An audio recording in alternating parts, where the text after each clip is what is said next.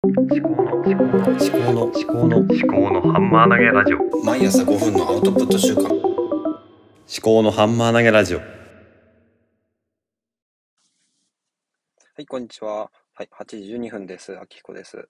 と、今日ですね、ああの、アンカーっていうアプリで配信するのに、あの、この今使ってるですね、あの、Just Press Record っていうアプリですね、使って録音して、それを、あの、文字起こししてみたんですけども、結構ですね、いい精度でしたね。えっ、と、とあの、昼頃にですね、ノートにアップしてみようと思うんですけども、その原文のままですね。それをちょこちょこっといじれば、かなりいい精度の、あの、文字起こしができるのかなと。で、これは、あの、別に音声配信しなくても、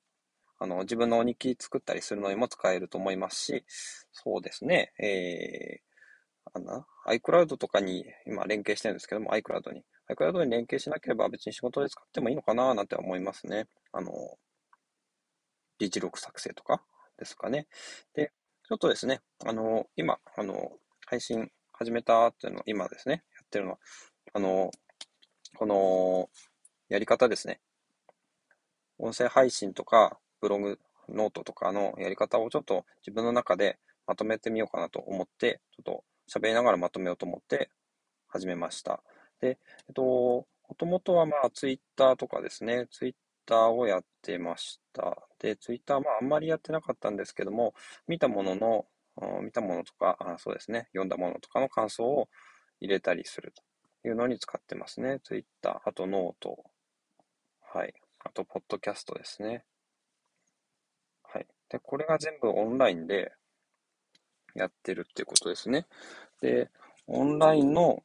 えっ、と、私のアウトプット先ですね。で、それぞれですね、あのーいろんな特徴があるんですよね。で、あとはその、オフライン、オンライン、だからちょっとオフラインとオンラインで分けてみようかなと思うんですけど、オフライン。で、まず、そうですね。文字。文字でいくと、オンラインだと Twitter、あとノート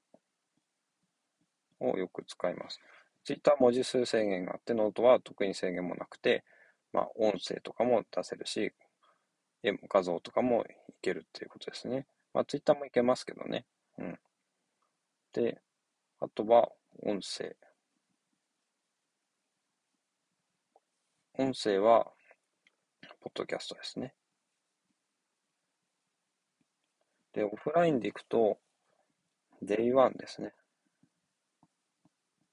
Day1 は何でも保存できますね。で、あと何でしょうね。動画。動画だと YouTube とかやるようになるのかなと思うんですけど、YouTube はまだ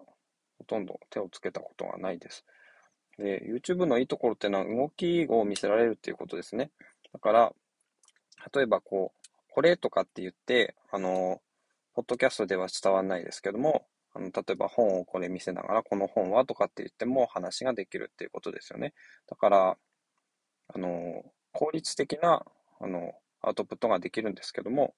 ただそれ受信する側、インプットする側にも、目と耳の両方を使ってもらうっていう、そういう負荷がかかるっていうところですね。だから文字だけ、音声だけに比べて、あの、アウトプットのしやすさっていうのは結構あると思うんですけども、インプットのしにくさっていうのが、しにくさというか、するための、あの、集中力をもらうっていうことですね。そこに問題が出てくるのかなと。だから、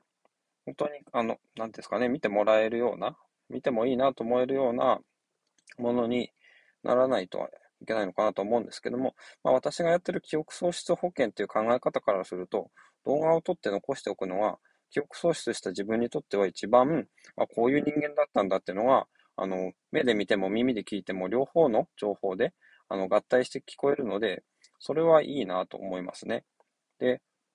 別にそれはオンラインに残さなくても、オフラインで全部 Day1 で録画とかしてもいいんですけども、やっぱり自分で見るかっていうと、うん、なかなか見ないかもしれないですし、やっぱ私の友人とかに見てもらえるようにしておくことによって、なんだろう。私がまあどんな人間なのかっていうのは、まあ、別に曲喪失にならなくても役に立つような気もしますし、オンラインだと別に、うん、携帯とかなくても見れるっちゃ見れるですよね。そういう面でいい面もある。ただ、あんまりそういう個人的なことは喋れないっていうところがオンラインのデメリットではありますね。だから、そのあたりをちょっとうまいこと使い分けながら、自分家族のすごく個人的なこととかはオフラインで、 Day Oneであの記録してって、あの印刷してとか、っていうこともできますね。 Day Oneは印刷できるっていうところが強いですね。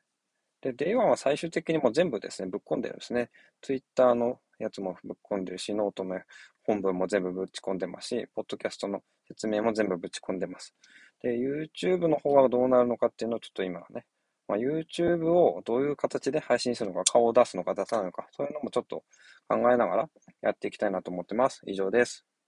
聞いていただきありがとうございました。ではまた。